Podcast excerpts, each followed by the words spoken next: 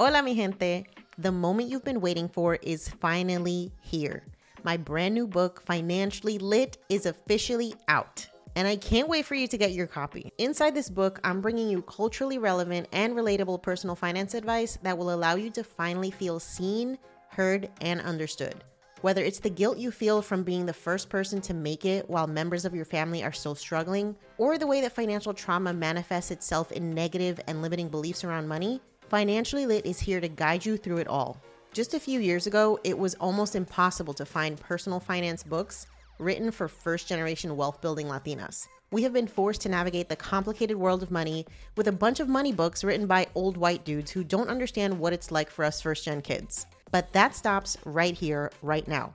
Inside Financially Lit, you will learn how to set boundaries with your familia, with your dinero, create and pass on generational wealth, diversify and increase your income, protect yourself from financial abuse, navigate the complicated relationship between amor and dinero, invest like a white dude or better, and so much more. You can get your hard copy and audiobook version of Financially Lit at financiallylitbook.com and make sure to join our email list so you can find out when I'm stopping in a city near you for the Financially Lit book tour. See you soon.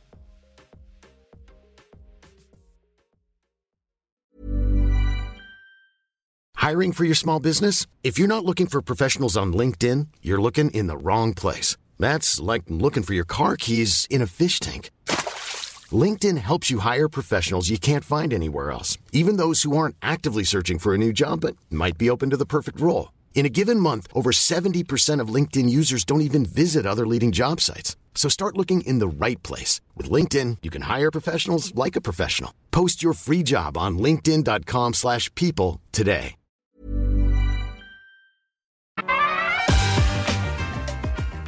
You're listening to Yo Quiero Dinero, a personal finance podcast for the modern Latina. I'm your host, Janice Torres, award winning Latina personal finance expert. I didn't always have my financial shit together, but when I started looking for POC friendly personal finance podcasts, I couldn't find any. And so Yo Quiero Dinero was born. On this show, I'll show you how to make dinero, how to keep your dinero, and most importantly, how to make it grow.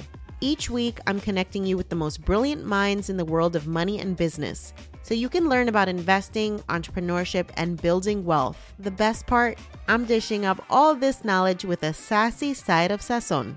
So if you're ready to be poderosa with your dinero, you've come to the right place. Let's dive in. Before we hop into today's conversation, I want to remind you to follow us on social. If you're loving this podcast and you want more community, you want to find out more about our events and all the stuff that we have going on behind the scenes, you can find us on Facebook, Twitter, TikTok, YouTube, Instagram, and everywhere else you love to hang out on the internet. If you're loving this podcast, please take a moment to leave us a review if you listen to us on Apple. It's the easiest way to share our podcast with people that you know and love, and it helps us get discovered by amazing listeners like you. So take a moment, leave us a review, share us with your friends and family, subscribe so that you never miss an episode, and make sure to check out our blog, yoquierodineropodcast.com, where you can sign up for our email list and you'll never miss an episode. Plus, you get exclusive invitations to our live events, special discounts for our digital courses, and as always, our best personal finance tips and advice to help you be poderosa with your dinero. Thanks for listening. Now, let's get into the episode. Ladies, I am so excited to continue the conversation that we started at FinCon. So, we were all on a panel together talking about wealth creation for women of color. And the conversation was so juicy that I'm like, wait a minute, we cannot end this here. There are too many gems to be dropped. And so, I wanted us to get together and basically do like a follow up episode where we're really diving into our personal stories and drop in all the wealth building gems because you guys have all different kinds of expertise. It's an amazing panel of women that we have here today. So let's start off with some introductions. Let's start off with you, Jatali. Tell us a little bit about who you are and what you do. Cheers, everyone. I'm Dr. Jatali Bellanton, PhD in neuropsychology, real estate investor, and creator of Kids Who Bank, a youth financial literacy organization, which has gone into over 290 schools around the United States. And now we're starting to tackle colleges and more adults so I'm happy to be here and make sure that generational wealth is being built and not taken from us. Absolutely. Here for it. Davonne, how about you? Tell us a little bit about who you are and what you do. Oh, hello, hello, everyone. My name is Davonne Reaves. I am the president and founder of the Vonne Group. We are a hotel consulting and investment firm, as well as the CEO of Vesterr, which is a crowdfunding platform where both accredited and non accredited investors can invest in commercial real estate, including hotels. And I am also the co owner of three hotels, three branded hotels across two different states. So I'm excited to continue the conversation uh, from FinCon. So thank you for having us. Love it. Anne-Lyse?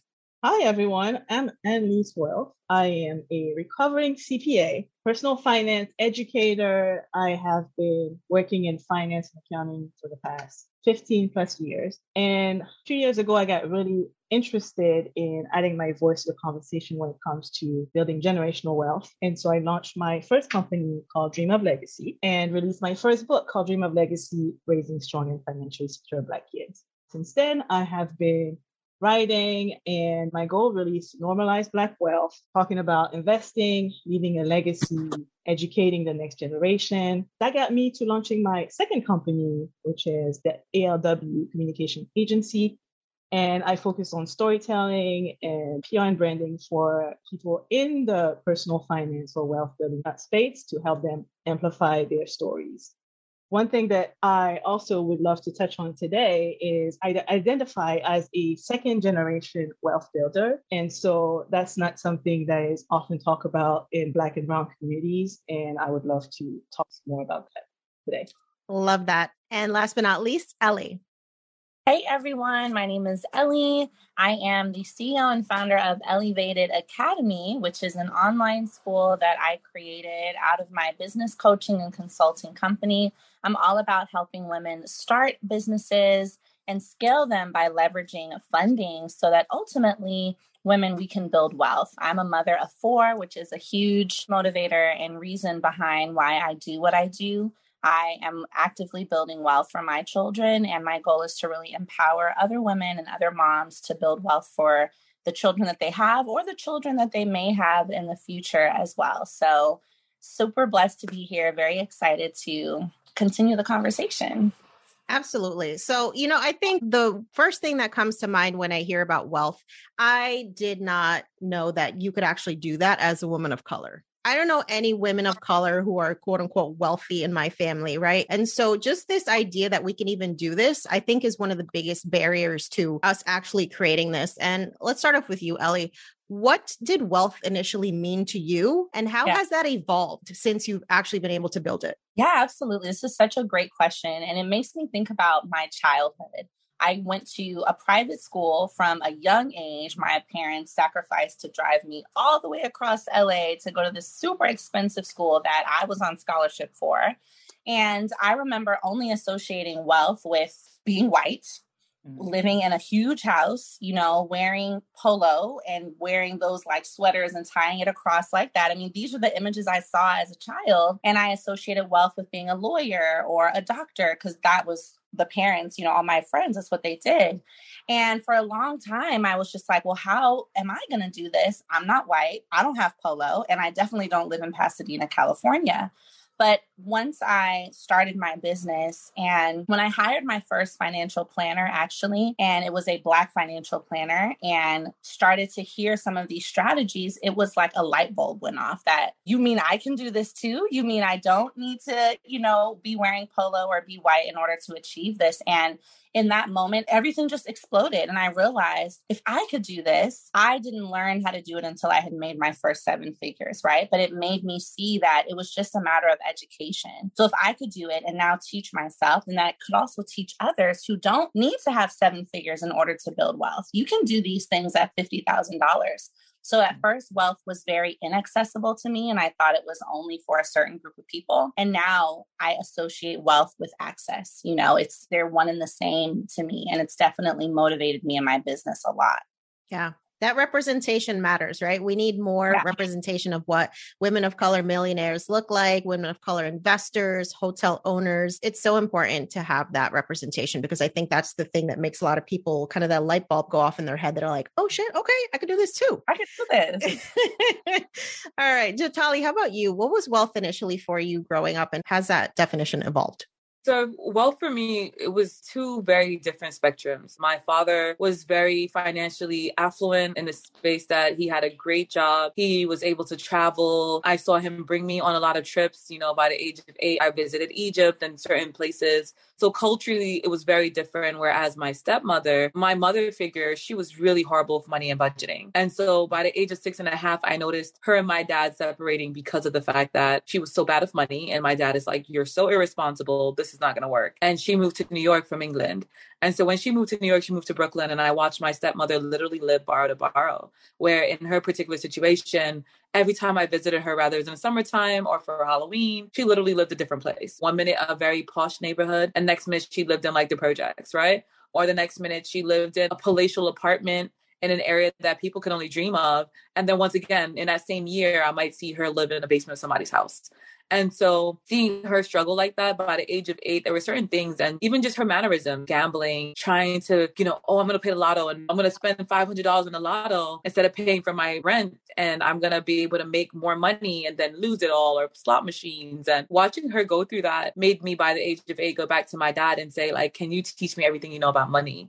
And mm-hmm. I'm very grateful that I had someone to talk to, and also very grateful that I did have that conversation with him because in my 20s, my dad passed away before I even hit 21. So there's years of knowledge that, like my dad, I remembered him saying, Well, when you were 18, I was going to teach you these things. And I remember saying, Well, I want to, can I start learning now? And he was like, I can't see why not. And he started teaching me certain fundamentals. And I still feel like there's a lot I did not get to learn because in the end of the day you don't know what you're missing until later on years later that you're like you have someone telling you well it's not just to do this but this is why i'm telling you to do this and i'm one of those people where i learn better when you explain the fundamentals as to why i'm doing something versus just telling me to do a plus b so my dad was more of a A plus B equals C type of person versus we're doing this and that because it's going to create this. And so there were certain mistakes that I made after he passed away that I knew if he explained to me why we were doing certain things, I might not have made. But I was just very grateful for whatever financial knowledge he gave me. That also gave me that whole some people talk about being hungry to the point where there's no food in the house and they have sugar, water, and bread. Because of my mother figure, I actually had that experience, right? Where she would leave a seven year old in a house and go work a double shift and forget to make sure that there was food in the house. And I don't know if it was forgetting or just financially not having the money to do so.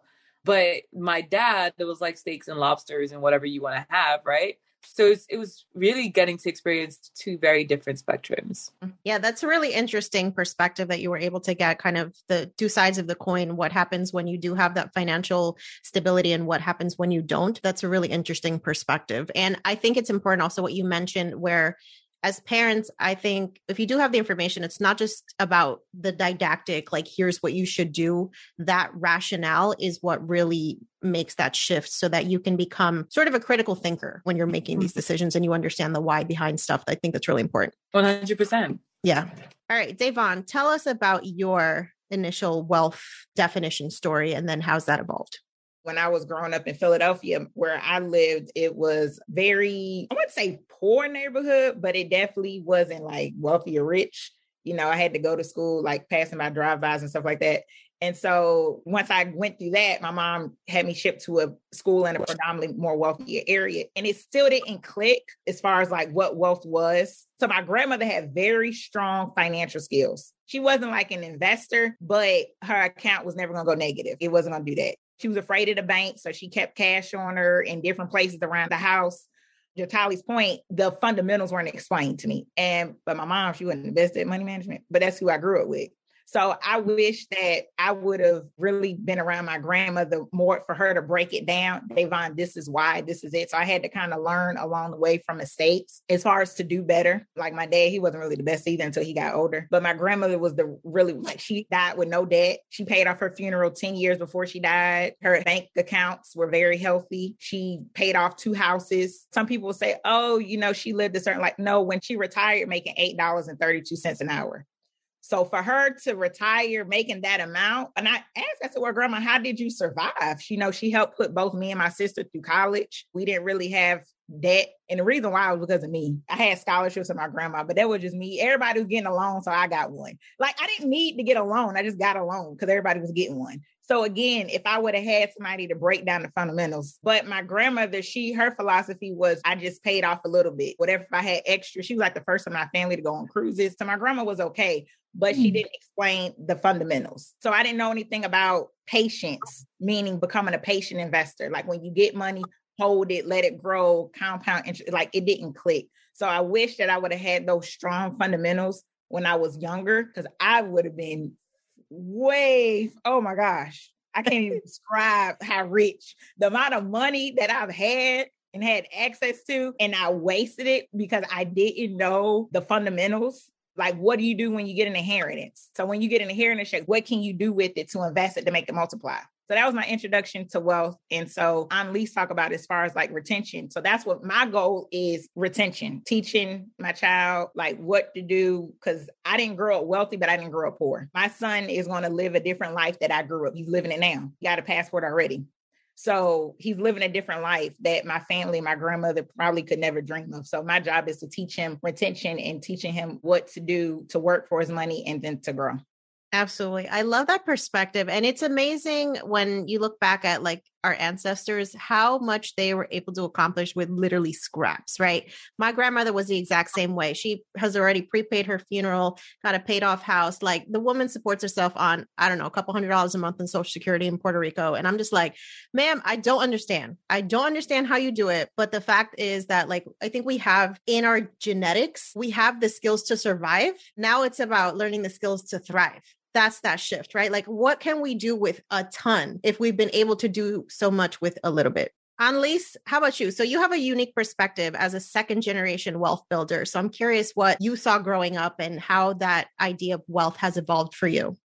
So I grew up in Cameroon for the first 13 years of my life. And it's a country where maybe today there's a little bit of a middle class, but back then there was none. So it's either you have it or you don't. So I grew up mm-hmm. very aware of the fact that my family was doing pretty well compared to most people in the country. What I thought wealth meant back then is really being able to afford nice things and experiences, you know, being able to travel around the world. Also freedom, because, you know, my parents, they became financially independent before they even turned 40. And they were, you know, investing in real estate, the stock market, but they and they had their own businesses. We would have lunch every day, we would have dinner together every day. And so to me, having the opportunity to be there and be there for your family, spend time with your family, show the world to your family. And even though we didn't have a lot of conversations about money, I'm one of those people who learn by observing. So I was able to pick up a lot of things when it comes to like investing, how you organize your affairs and trust funds and all that stuff just by paying attention, listening. So I learned also back then that money was a tool. It was a tool. But one thing that my parents taught me is that you don't treat people according to how wealthy they are. Like you have to really look at the character, and that's the most important thing. Growing up now, my views about wealth are, you know, still about the freedom that it gives you, the options that it gives you. But I would go even a step further and say that outside of the fact that I'm a second generational wealth builder because, you know, I inherited businesses and assets for my family, what I think the most important thing that I inherited are the values, the value system.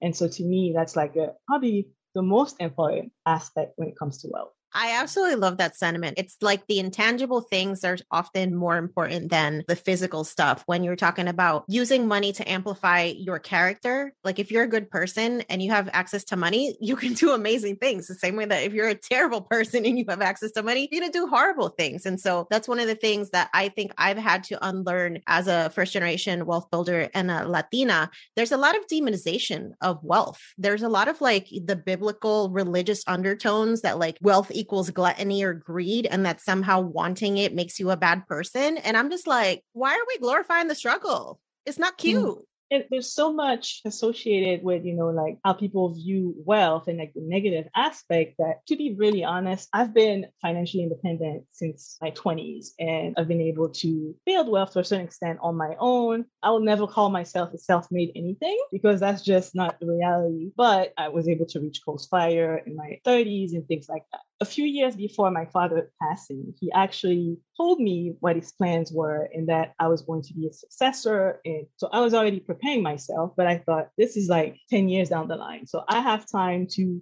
do everything that I want to do. And then in the future, figure out how to make this next generation or next step work. Unfortunately, my father passed away during COVID. And so as I was building my businesses, I had to now step in as CEO and figure out how to take this legacy that my parents have built and now add to it and not basically mm-hmm. let it whatever happens to generational wealth, we've heard the statistic, not have that happen to this hard labor of work that my parents have been able to build and really think about generations beyond my grandkids are going to be able to benefit off of the work that we're going to be putting in today. But I really struggle with being a second generational wealth builder, to be honest. Like a little bit of shame associated with the fact that I didn't start from scratch.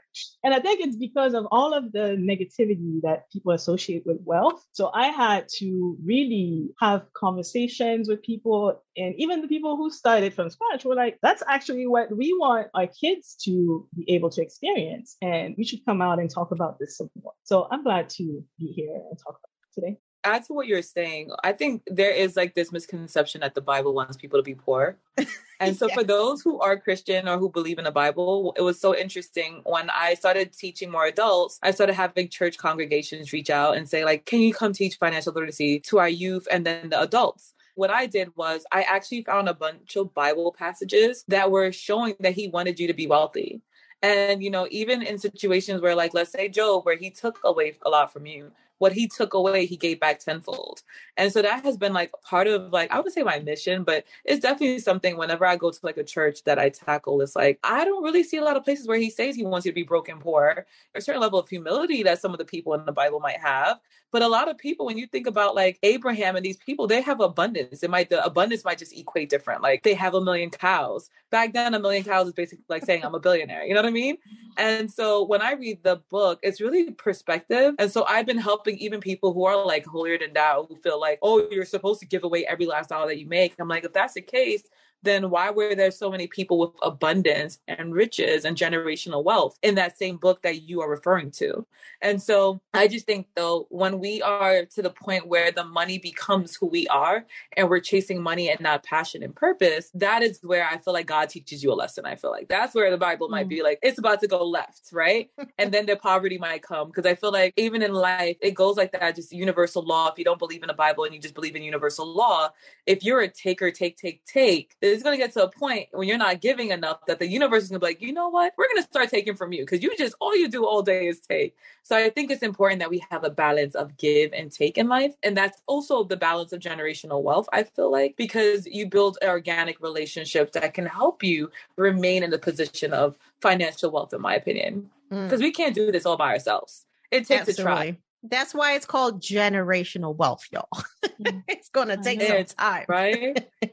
So, Jatali, so I know you mentioned that you were a real estate investor. Can you share with us how you got started and how you've been able to become financially independent through real estate? So I started honestly with wholesaling. Technically speaking, if you really talk about like the origin story, my dad gave me my first property ever. And when he passed away, that was something in Manchester, England that I remember being a little bit more a part of that process and learning more about real estate.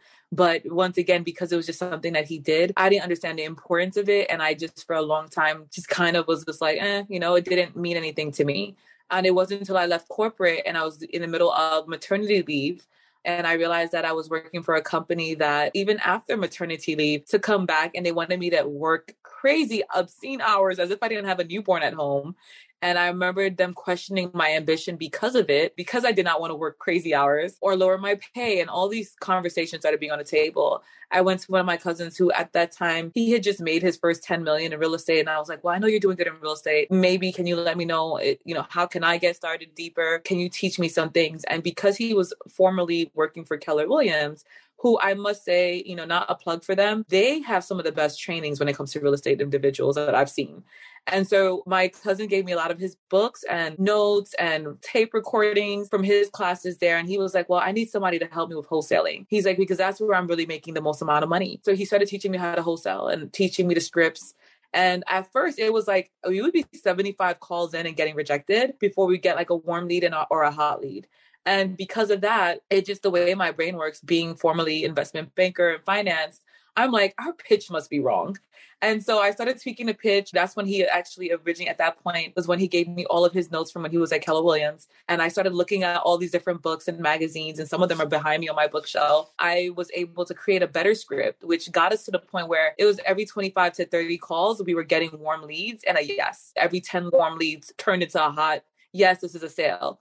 And so originally that's how I started. From there, I then started doing real estate syndication deals because I already was in the middle of creating Kids Who Bank. And I knew I didn't have the time to physically doing like a flip in certain projects. And because I didn't have that physical hands on time, that's what made me start doing some syndication deals. And those syndication deals were developers who were like, okay, well, we'll do all the work and do everything. And my cousin, I had the blessing of my cousin insuring a deal.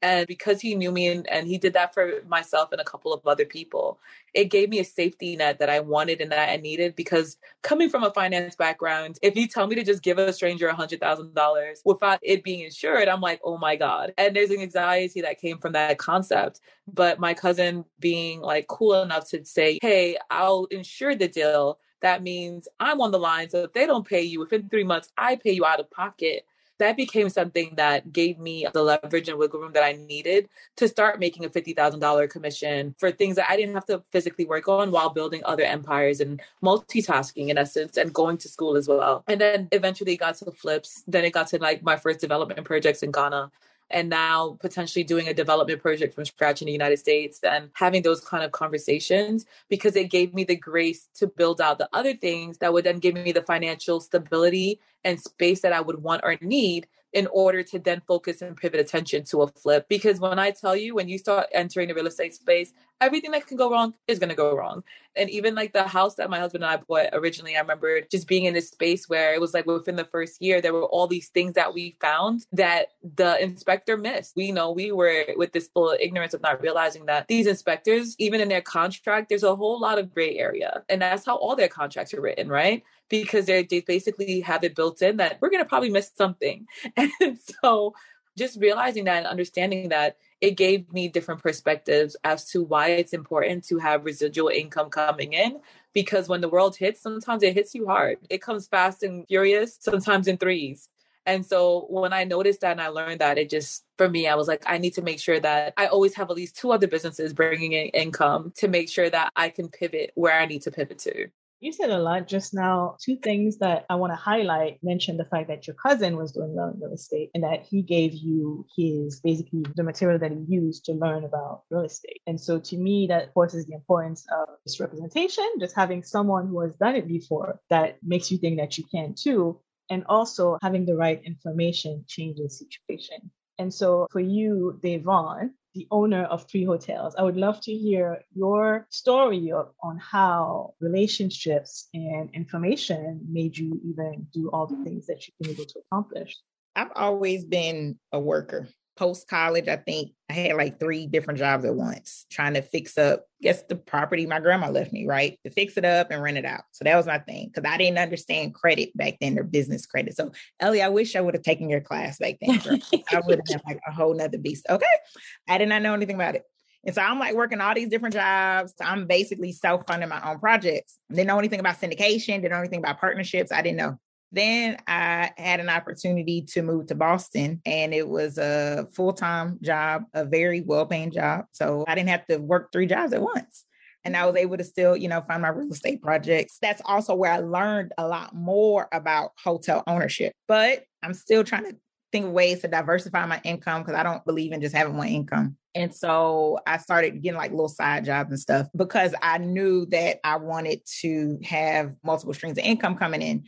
And so when I became an entrepreneur in 2017, I had enough in my savings to do that because I've mm-hmm. always worked so many different jobs. So I was able, of course, my family was, how you living this lifestyle, traveling, doing this, doing that. I was literally going around the world when I wanted to because I worked so many different jobs. I was just saving my money because I wasn't doing anything in Boston because it was too cold. And I was able to start my own consulting firm, the Vonne Group, which is will be five years in October. Because people at the they was like, "Oh, Davonne, you ain't gonna last." I had to think about that, and I'm like, "Oh, been five years now. I was able to take that knowledge that I learned and I was able to get contracts. I was able to grow, build those relationships. I actually built those relationships from working in corporate America. The hotel industry is very small. The ownership in the hotel industry is even smaller. And then what black people is even smaller on top of smaller. It's like it's not that many of us. And so being able to develop those relationships and then just based off the experience and knowledge that I obtained, I was able to partner with Nassau Investments. Shout out to Mike Ely. And we acquired the Home2 Suites in El Reno. So, from understanding how to structure deals, understanding the brands and how it works, understanding how to raise capital without getting too complicated. While I was in corporate, I didn't really touch on how to raise capital because you would hire people out. So my trajectory to ownership is a little different from other people because I was always in corporate. So it was always working with consultants, like never really having to figure everything out on your own at that level or understanding the creative finance. And so this is a new world, business credit, all this is a new world now because the numbers were larger. So you just pay somebody and they'll figure it out for you. And so with the El Reno deal, that's when I had to figure out on my own and how to figure out how to raise capital because they didn't break it down how to raise capital because we just hired somebody to do it. So I had to figure out how to raise capital. That was the thing. And so I was able to raise capital and able to get on and partner with the deal. And then the next deal, which we did not get, but it worked out. But just learning and raising capital and building relationships. And then the Indiana deal, that's the two hotels in Indiana, was a portfolio deal. Again, the relationships that I built from working in the industry. I actually been volunteering in the hotel industry since I was a college student. So just imagine 15 plus years of going to conferences, volunteering with people, still sending Christmas cards, still speaking at schools, building those relationships. So when it came back around years later, hey, I need a favor. Hey, mm-hmm. Davonne, I found this deal. Hey, Davonne, I want to introduce you to somebody. Hey, Davonne, I have a hundred thousand dollars and I want to invest with you. All of those things, just really focusing on my brand and really just being a woman of my word, which I learned from my grandma and my dad. Being a woman of your word and really understanding the importance of relationships have helped me throughout my career. And it's something I value very dearly. Our relationships and our brand. I take that very seriously because that can make or break you. If I wasn't a woman of my word, somebody's just not going to hand you a hundred thousand dollars or even two dollars. And so I'm big on that. And I'm big, and I guess it's come from that hospitality spectrum of me working in the front desk, like taking care of your people and taking care of your guests. So that's how I was able to build wealth creation from one, having multiple jobs, and then two, was just tired. So now I realize scaling and bringing on people so I don't have to work so much. I love what you said about relationships. Jannese, I think recently you posted something to the extent that the relationships you have in your life are very impactful on your wealth building journey. I would love for you to expand on that. Oh, yeah, absolutely. You know, when I think about the impact that relationships, especially intimate relationships, can have on your money, I don't think it's enough emphasis that's placed on like how important the person that you decide to share a bed with how important and impactful that can be, right? And so when we think about the idea of marriage, it's like the love is always top of mind concept, the wedding and all that stuff. But when we really think about like what marriage is, it's a contract, just like a business contract. There are huge financial consequences to that contract. And I don't think that we have enough perspective on like what exactly are we signing up for when we decide to say, I do. And so I'm actually in the process of finalizing a divorce. And the amount of information that I have learned in this process is mind blowing. How much of a financial impact marriage and divorce can have if you are a wealth builder, you are starting businesses, if you are acquiring real estate assets or stock investments. There's a lot at stake. And I think as women, especially in this generation where we are essentially the first generation of women that has access to the ability to create wealth. Let's think about it. 1970s, that was a time when our mothers were born or were young and they were not able to get credit. They were not able to get loans. They were not able to have bank accounts. They weren't able to do a lot of what we have access to. And so, what marriage looked like for them was financial security and stability. You needed to get married. Now we have more to lose, I would say, as women, especially as wealth builders, if we don't understand what those financial implications are of marriage and divorce. So I am like, Ladies, if you are a first generation wealth builder, please get yourself a prenup because there is too much to lose out here. You know, for example, if you start a business while you're married, that's considered a marital asset. So if you get divorced, you're going to have to buy out your spouse, even if they never worked in your business, even if they didn't give you a dollar to start that business. That's a terrifying thought. And depending on how valuable that business is, that could be millions of dollars that you owe to somebody for nothing because they didn't do any of the work. And so mm. just like thinking about what you have to lose when you decide to say, I do, that needs to be a top of mind. And I would actually go a step further and talk about prenup or postnups. But even as you're building wealth and you're planning to transition that wealth over to your kids, what if your kid end up marrying someone and then you're at some point, you know, the person inherits all the stuff that you work really hard to build and they don't even have like kids. So basically you work really hard to build someone else's family as well. As you build oh, trust, you might want to add clauses so that doesn't happen. When you're ready to pop the question, the last thing you want to do is second guess the ring. At Bluenile.com, you can design a one of a kind ring with the ease and convenience of shopping online. Choose your diamond and setting. When you find the one, you'll get it delivered right to your door. Go to Bluenile.com and use promo code LISTEN to get $50 off your purchase of $500 or more. That's code LISTEN at Bluenile.com for $50 off your purchase. Bluenile.com code LISTEN. Mm-hmm. Yeah, one of the things I think is one of the most important things because I am a person who both of my parents passed away before I was 21.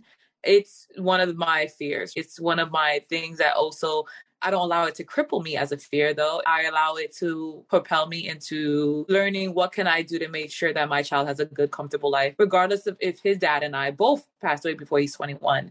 And let's be honest, no matter how much you rear your child to be the most financially literate, smartest kid in the world, when we hit certain ages like 18 and then 21 and certain ages we do have our moments no matter how smart we are.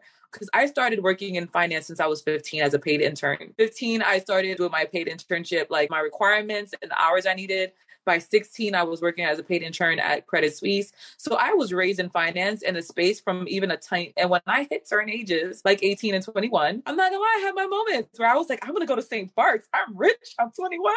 And meanwhile, it's like, no, you're not rich because no matter how much money you have, there's someone else with more money than you. And St. Bart's is expensive. And how many times do you think in one year you're going to be able to go there? And one of the most important things you could do is a living trust. And a living trust allows you to frame out like if you left your child $1 million, by this age, they can have this amount. And by that age, they can have this amount. You can even bring it out till they're like 40 years old. It's just trickling out money. And you can also make it so that if, let's say, you leave behind an attorney to be the person who's minding this living trust, if that child has a great, brilliant business idea, and let's say you left them $10 million and they, they need 1 million of that money to put towards this business idea, you can even put a parameter around that so that the child can actually have that framed out where if they come with a business plan to the attorney and it's one that makes sense, they get it vetted maybe by two or three attorneys, maybe this is something that they can release that extra money to this child so that they can follow their dream and their purpose if they decide to not do like college and certain things. I know one friend who, for their living trust, they made it that their child has to go to college in order to get their money. I don't agree with that per se because realistically, we're living in a world where there are a lot of people who are multimillionaires and billionaires who did not finish high school. And so, as such, I would not put that kind of an education ramification on it. But maybe like I could see also having something like a vocational skill. And so, these are all things that you can mandatory, or you can even say something as simple as, Hey, I have a pet and it's a family pet. So, if I die, you have to take care of the family pet. And that's a part of the living trust. So, it's really cool how much you can do, especially when you have children. So that's one less fear that you necessarily need to have. And so, you can be alive, by the way, to have a living trust for your child anyway. Some parents will also say, hey, if you're a trust fund baby, some of them will be like, oh, 25 or 30 years old. When you hit this age by your 30th birthday, everything's released to you. I don't necessarily believe in that just because, once again, what if you are in a relationship with somebody who is abusive and at the age of 30, that person, when that money is released to you, the person is the one who's going to spend that money for you. So I do think it is good to have something where it's a trickle effect. And so, what do you guys think about? Because we, we keep talking about generational wealth and basically passing down wealth when we're no longer here. But I read a book years ago that was life changing for me. It's called Die with Zero. The concept of it is that basically, by the time you pass, there's nothing for you to pass down because you have already passed down your assets progressively to whomever needs them, and you have already experienced life as fully as you were supposed to by enjoying the fruit of your labor. Ellie, what are your thoughts on this?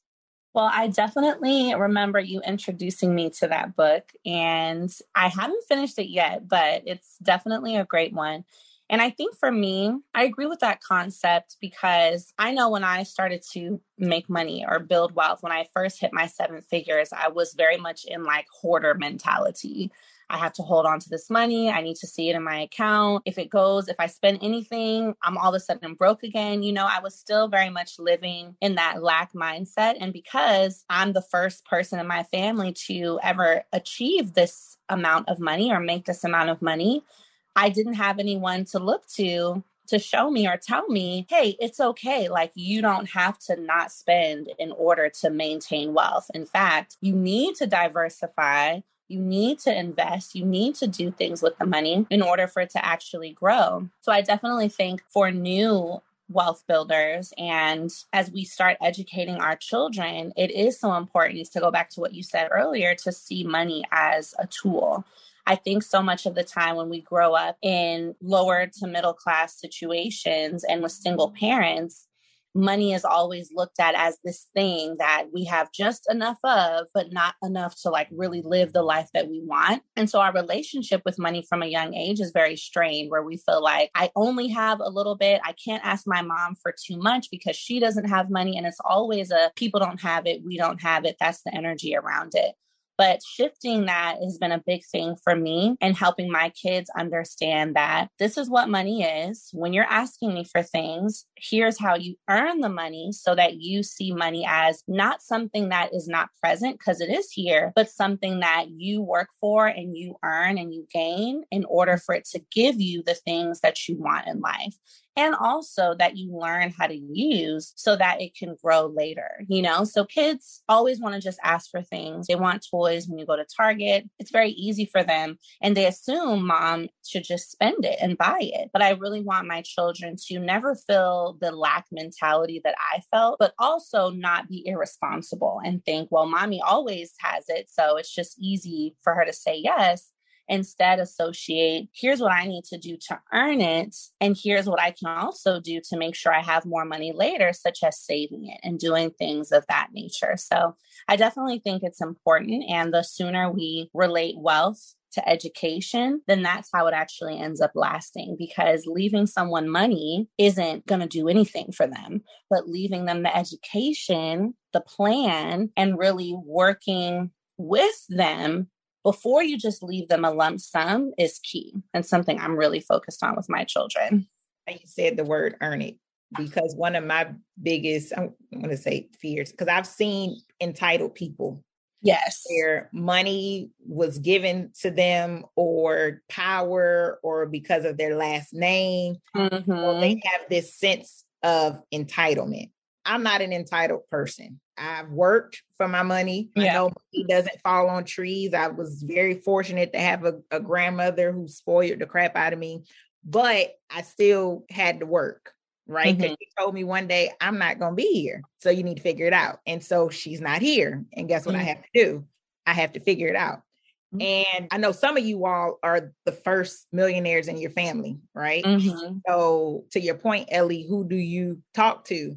And yeah. Some millionaires in my family, and I didn't even know it. And so I'm like, really? So I could have been talking to y'all, but now they're like, well, you know, you one of us. So I'm like, wait, I mean, like they like, like real low key. Yeah. Like real low key. And now you're like, welcome in the club. Now I'm girl, welcome in the girl, welcome to the cookout now. Girl, you know what I mean? I'm like, but they was just like, Davonne, this is what you need to do. This is what we see you moving and shaking. Like, this is how you do it. This is how you do it, kind of mm-hmm. thing. Right. So, you know, this is some of the stuff you need to do for your son. This is what you have to do. And so they're teaching me different things. I wish this conversation would have been had a long time ago, but neither there. But going back to that point of that education, right? Because we are working so hard to build for our families and future generations that we're not going to meet. We don't want them to squander it. Absolutely. And then we don't want to have an expectation that they'll even want our business. I think a lot of times people build all these things and say we're gonna give it to our children. Jameer probably don't want a hotel. Like he probably, mama, I don't want this. I want something else, and I don't want this. And so I'm just trying to do whatever I can for generations that I won't see, so they won't have to struggle. It's something like with I don't see it in predominantly white communities where they're okay with getting the wealth and they build from. They okay with using their daddy last name. For some exactly. reason, in, in, our community, we want to work for, like, we want to create a. I don't want to create a struggle can story. I, like, can I add to that? You just yeah. said something, right? You're like, oh, like you're not entitled, and I feel like it's okay. There's a difference between being entitled and spoiled. Mm-hmm. I feel like the biggest difference between our side and the other side is that their children are raised entitled. Sometimes there's a lack of spoiled, like there's a lack of balance. So they're spoiled and entitled. But most of 90% of their children who are from that wealthier Caucasian community will be entitled and I feel like we need a certain level of healthy entitlement. Mm. It's important for us to walk into a room and know that we belong in the room just like anybody else that's in that room. There you go. It's okay for us to make millions of dollars. Mm. And if we have a friend who's an attorney or a district attorney and our child wants that interview, to get them the interview, but know that unlike the spoiled child who thinks that they're going to automatically get it because of their daddy's name, to know that they have to earn it once they're in that room. It's like our community, we work so hard for our children to have the best. And then we go, well, I made this car money. I made this Lamborghini money. You go work at McDonald's. Well, why should your child start all the way at the bottom if they don't have to? They should learn how to earn mm-hmm. that position at the higher type and build out the relationships. But that doesn't mean that they have to start at McDonald's or start at the complete bottom of the barrel of like, oh, you know, go outside and you have to sell lemonade till the age of 25 until you figure this out. I don't think that's fair, right? I agree um, with you on that. Yeah. So, so I, I think the reason why I'm very balanced is because I work those jobs, not because my parents made me. But at 16, I decided that I wanted to be a cashier. So I went and worked as a cashier. And, you know, throughout college, I was always, if I wanted to go to a concert, I wouldn't just spend my money. I would buy multiple tickets, sell them, and then go to the concert for free. That hustle mentality, I think, is very important that we teach I our agree. kids. Yeah. That's it, it's that hustle. And then I think on the panel, for anybody who missed it, one of the points that I made out, and I, after the panel, a few people walked up to me and kept mentioning it. And I was saying how, like, my son, his dad, and I, like, whenever he wants something, like, my husband and I would be like, look, you have to earn it.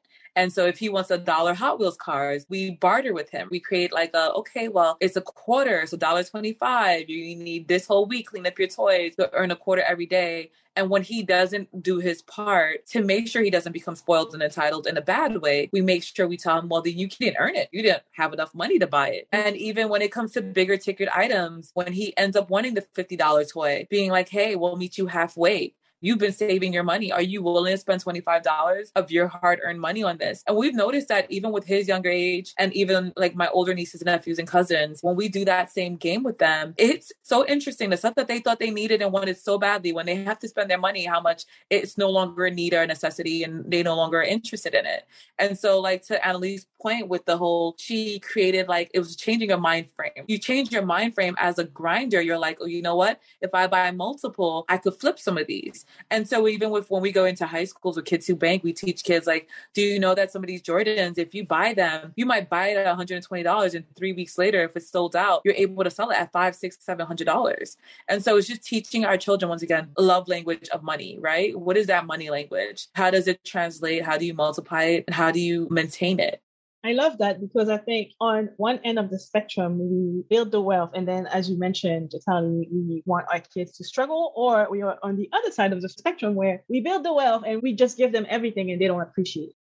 So we have to find like a middle ground that is going to be also beneficial for our kids so that they understand the value of things and they understand earning and investing and all those things so that they can do it on their own. Because if we don't do that, then they will be left with whatever you built and have no idea what to do with it. Absolutely. 100%. I think it's important for us to stop glorifying the struggle and weaponizing privilege because I think the word privilege comes with a lot of negative connotations in our community, right? Like we like to throw it at people like daggers, like, oh, that's nice. You could do that because you have privilege. But it's like, why wouldn't we want to aspire to that? We already know what the struggle looks like. Can we opt into something else? Can we stop making it seem like that we are not worthy of having the privilege to set our kids up for success, to, mm-hmm. to make change in the world and to stop opting into this glorification of struggle? I think we need to do that as a community, just move on from this narrative that somehow there's a nobility with it because I don't think there is. Mm, I've been like actively trying to do in my friend circles and in my family to counter that because I've noticed it a lot. And since becoming the seven figure earner, some of the people that I knew growing up are acting different. Mm-hmm. You know, mm-hmm. acting funny. All of a sudden, I'm changed because I have money, or, you know, I'm not coming around anymore. You're too I'm good for not, us. Yeah. And it's like, no, I'm still the same person. I'm just moving different. And so something that I'm actively doing within my own family is I started these family wealth nights. And, you know, we might get together how families get together for game nights. Our first one is this Saturday. And I'm like, let's all come together and I'm going to teach you guys the same way I teach these people online. Cause, you know, your family don't be buying your classes. It's fine. Let's all come together. I'm going to teach you guys these things. And I think one way that we can help to get rid of some of that attitude that you're mentioning exists, Jannese, is just to try to democratize the information information. And it's hard because it's another thing that we have to carry essentially.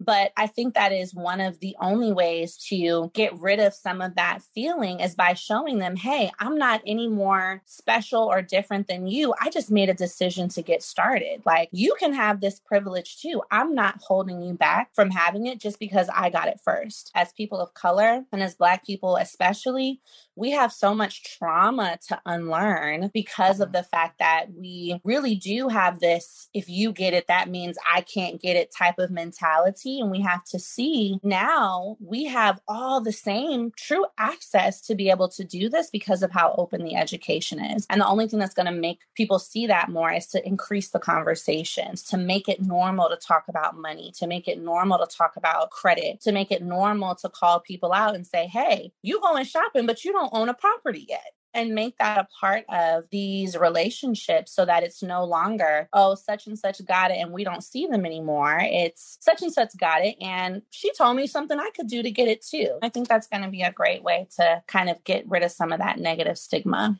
I it's also that. a mindset too, right? So it's yeah. like we can have all this education. I mean, we all pretty much do similar things, right? So we teach yeah. some people, we can give them all the knowledge in the world. They can take every course, read every single one of our books, and they're still like, we don't get it. They become mad at us. And I'm like, what did you do to work? It's just like with the mindset. So the people who we grew up with, the family, we all pretty much coming from the same place and they're upset with us because it's just like, how you make it and I didn't. It was just like, was just a mindset shift. Are you um, willing to embrace the uncomfortable? Right. Are you willing to take risk? And you know, I had a lot of people along my journey. I don't know if you all experienced the same thing where they were basically like, Davonne, don't do it. We don't think it's a good idea. And I thought about this along my journey. They probably didn't think it was a good idea because it's something that they wouldn't do. They're projecting on things that they couldn't do or won't do because they're afraid to do it. But we all are having this conversation right now and created the platforms that we've created because we wanted to do what was best for us and we took that risk. So regardless if it didn't work or not, we still took that risk and now it's working and now we're continuing to do it. And now we're building a platform to help more women and more people who look like us do the same thing, just to take that risk.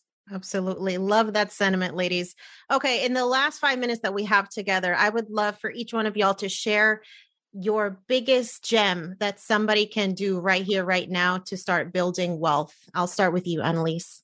It starts with the mindset start thinking that you can and educate yourself so that you can take action and be consistent with it. And after that, the result is inevitable. Love it. How about you, Jatali? Mine is going to be something actionable that you guys can actually get started to doing, especially if you have children. And if you have no children, these are things you can do for yourself as well. But for those who are parents, start building a child's credit. You know, one of the things that the other side does that I think is beautiful is that by the time their kid is 17, 18 years old going to college and they get their first like official credit card, they already have like a 740 credit score. And the reason is because their parent from the age of normally 13, 14 years old allowed piggybacking. And so if you're a parent who has bad credit and you're like, oh, well, I can't do that because I have bad credit, guess what? You could still get a prepaid card for your kid. And while you're teaching them about credit, so to give you an example, let's say your child has at the age of 14 has an allowance of $100 for the whole month for like after school treats and for the money that they spend to go to like the bus if they don't get it for free or whatever their budget is monthly. Instead of just giving it to your child via cash, you could put that on a prepaid credit card. And then that child, as they're paying and using that prepaid credit card, they learn two lessons. One, if they use all the money that's on that card, they learn that, hey, guess what? Now that the money's gone, you're in trouble, buddy, because we're not giving you any more money. You spent your whole budget one time. And they're learning how credit cards actually work, which is if you spend the money, that's it. And then the second thing is it starts to help build their credit. So even if you have personally bad credit, 99% of the time you can get a, some kind of a prepaid credit card, like a Capital One prepaid card, and you make that their budget. And that way, the child by the age of 16, 17, whenever they decide to go to college or whatever they want to use their credit for, they actually have good credit because we live in a country where cash is becoming almost obsolete. And even in, in certain countries around the world now, they're starting to say they're going to get rid of cash altogether. And it's really going to become a debit and credit card world and a crypto world. You have to make sure that your kids actually know how to utilize credit in the right way because credit can be your best friend, but it can also be your like prisoner.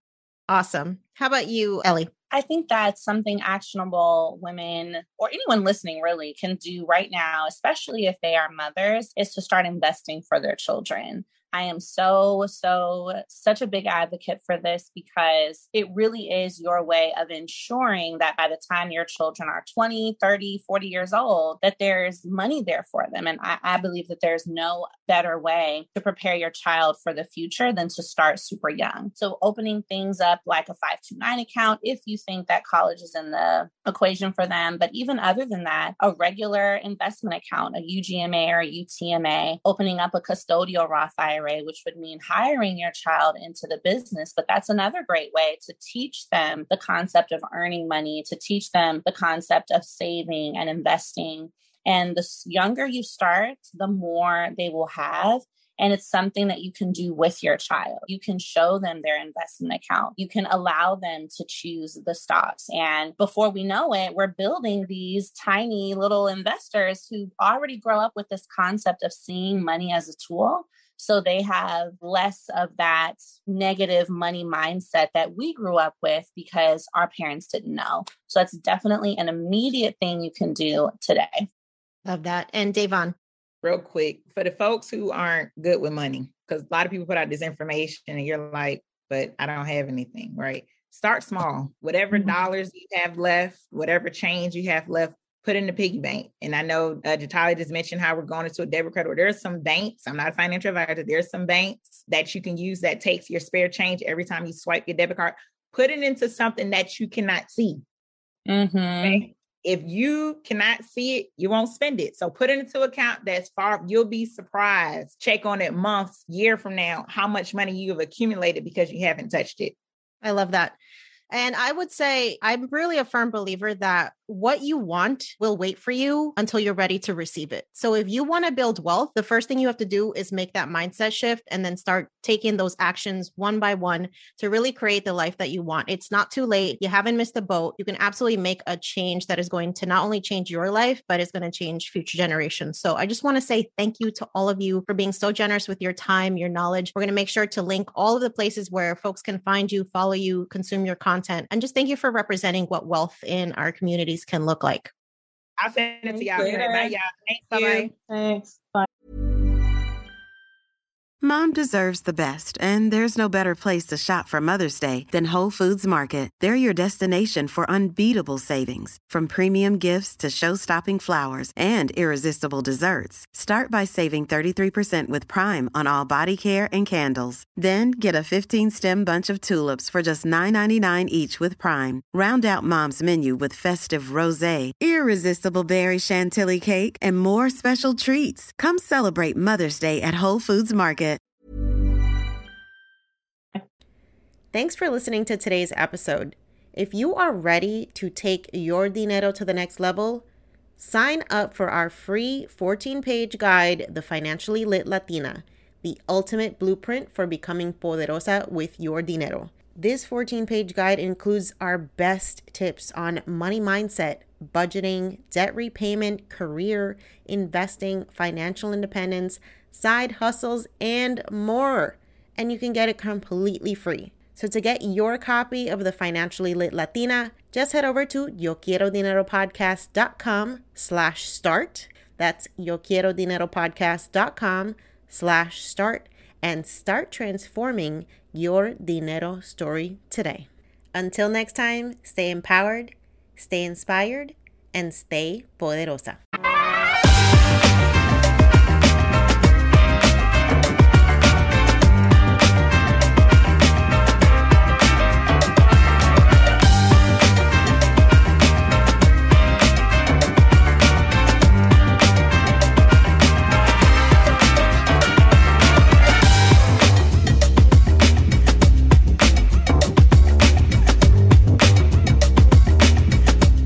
On the Yo Quiero Dinero podcast and associated entities, all information provided is for general information purposes only and does not constitute accounting, legal, tax, or other professional advice. Listeners should not act upon the content or information found here without first seeking appropriate advice from an accountant, financial planner, lawyer, or other professional. We assume no responsibility for information contained on this podcast and associated entities and disclaim all liability with respect to such information, including but not limited to any liability for errors, inaccuracies, omissions, or misleading or defamatory statements. Usage of this podcast and associated contents constitutes an explicit understanding and acceptance of the terms of this disclaimer.